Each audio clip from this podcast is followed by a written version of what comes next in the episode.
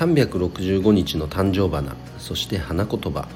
12月22日今日の誕生花は口紅水仙花言葉は詩人です。詩人なコメントちょっと難しいですけども、まあ、その詩を書ける人のすごいなと思うことってやっぱその着眼力って言ったらいいです。観察力。でそれをしかも言葉でね表現する力これはすごいなって思いますよね。なのでまずその起点にある観察力。これをまあ養う。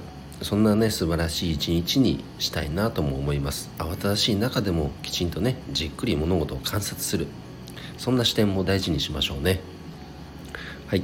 それでは今日も一日頑張ろうよっちゃん社長でした。バイバイ。